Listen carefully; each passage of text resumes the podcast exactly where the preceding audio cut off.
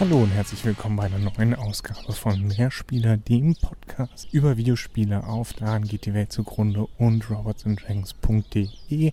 Ich bin heute wieder im Solo-Modus unterwegs, im Freien. Da flog gerade eine Taube vom Dach. Nice. Ah, Tauben sind auch irgendwie scheiße. Egal. Ich bin heute wieder solo unterwegs im Freien.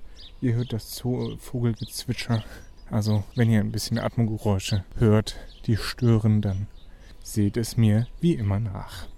Ich wollte heute mit euch kurz über das Thema, oder fangen wir mal so an, meine These wäre heute, dass Spiele nicht unbedingt ein Easy Mode brauchen, einen einfachen Modus, aber vielleicht so ein, so haben wir uns das gedacht, Modus von den Entwicklerinnen und ein, so könnt ihr es auch spielen, wenn ihr nicht so viel Zeit habt. Modus. Und zwar bin ich auf diese, diesen Gedanken gekommen, äh, weil es ja eine kleine Diskussion gab, nicht nur um die Einsteigerfreundlichkeit von Elden Ring, sondern auch eben, welche Anforderungen Elden Ring hat an die Spielerinnenschaft. Ähm, wegweisend war da der Hinweis von dem Spielejournalisten Jason Schreier, der gesagt hat, tolles Spiel, aber aber es gibt kaum Spielhilfen für euch. Deswegen legt euch mal schön einen Block und einen Stift bereit, um sowas wie ein Questlog selber zu führen, wichtige NPCs aufzuschreiben und so weiter und so fort. Äh, das führte natürlich zu einer erwartbaren Diskussion darüber, wie gut oder wie schlecht Elden Ring jetzt ist und wie gut und wie schlecht äh, oder wie angemessen und wenig angemessen das Ganze ist. Auch Elden Ring, auch From Software machen Fehler in ihrem, in ihrem Game Design. Das sollte ganz klar sein.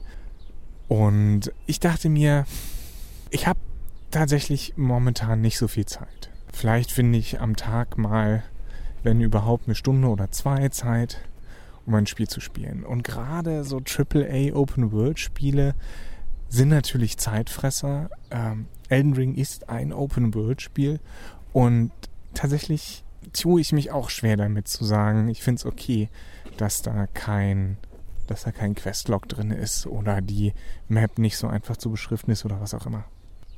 Denn gerade bei so AAA Open World Spielen ähm, ist es ja schon schwer genug oft der Story zu folgen. Es gibt so viel zu tun und da brauche ich natürlich auch einfach Spielhilfen. Jetzt, wer uns hört, der weiß, wie sehr ich davon geschwärmt habe, Witcher 3 äh, zu spielen und dabei große Teile der Kartenhilfen, so Questmarkierungen und so weiter oder, oder Points of Interest abzuschalten. Und äh, ich bin auch absolut immer noch dafür. Aber damals, das war eine andere Situation und ich glaube, man, muss ich dazu sagen, ich glaube auch, dass heutzutage viele Karten in Open World Spielen auch überfrachtet sind, eben mit Hinweisen. Aber man muss auch sagen, so ein Questlog, Questmarkierungen und so weiter, die machen das Spielen einfacher. Vor allen Dingen das sequenzielle Spielen. Also ich zum Beispiel habe, wie gesagt, nicht so viel Zeit. Und wenn ich dann an einem Tag mich hinsetze, zwei Stunden spiele und mir mal eben nicht aufschreibe, wo jetzt die Quest ist oder welcher NPC was gesagt hat, dann habe ich das Problem, dass ich vielleicht zwei, drei Tage später erst wieder dazu komme, das Spiel anzuwerfen und ja, muss dann entweder erstmal mein Geschreibsel entziffern oder mich halt wieder daran erinnern. Und das ist tatsächlich relativ spielerunfreundlich. Das kann man machen, auf jeden Fall. Aber das wird natürlich viele Spielerinnen und Spieler, naja, nicht vor den Kopf stoßen, aber schon irritieren. Nicht nur, weil sie es gewohnt sind, sondern weil sie es vielleicht auch brauchen, so wie ich, um wieder in ein Spiel reinzukommen. Und worum es mir dann im Endeffekt geht, was ich gut finde, wäre, wenn es wie gesagt, ich beziehe mich hier hauptsächlich auf AAA-Videospiele, Open-World-Videospiele. Wenn es die Möglichkeit gäbe, nicht nur Sachen einzeln an- und abzuschalten, sondern wenn es äh, möglich wäre, bestimmte Voreinstellungen, was die Benutzeroberfläche angeht, also Markierungen, Questmarker und so weiter, anzuschalten. Ich denke dann zum Beispiel zurück an äh, mein Erlebnis mit Horizon Zero Dawn, wo ich kurz in die, in die Optionseinstellung gegangen bin, wo man eben diese Sachen an- und abschalten kann, aber dann ganz, ganz schnell überfordert war von den Optionen und teilweise gar nicht wusste, was da für was steht. teilweise ganz äh, seltsame Bezeichnungen. Und da kann es dann eben äh, von Vorteil sein, wenn die EntwicklerInnen sagen, hier, das ist, falls ihr nicht so viel Zeit am Tag habt, geben wir euch viel Hilfe, dass ihr schnell wieder reinkommt. Und das ist für Leute, die vor allen Dingen Immersionen möchten, ja, da gibt es dann ein paar, paar weniger Anzeigen. Das wäre eigentlich, äh, das wäre mein Vorschlag, was man so, was man so installieren könnte. Mir geht es da weniger um einen Easy-Modus. Ich hatte das neulich schon erwähnt, ja, Max und ich sind für einen Easy-Modus bei Dark Souls, whatever.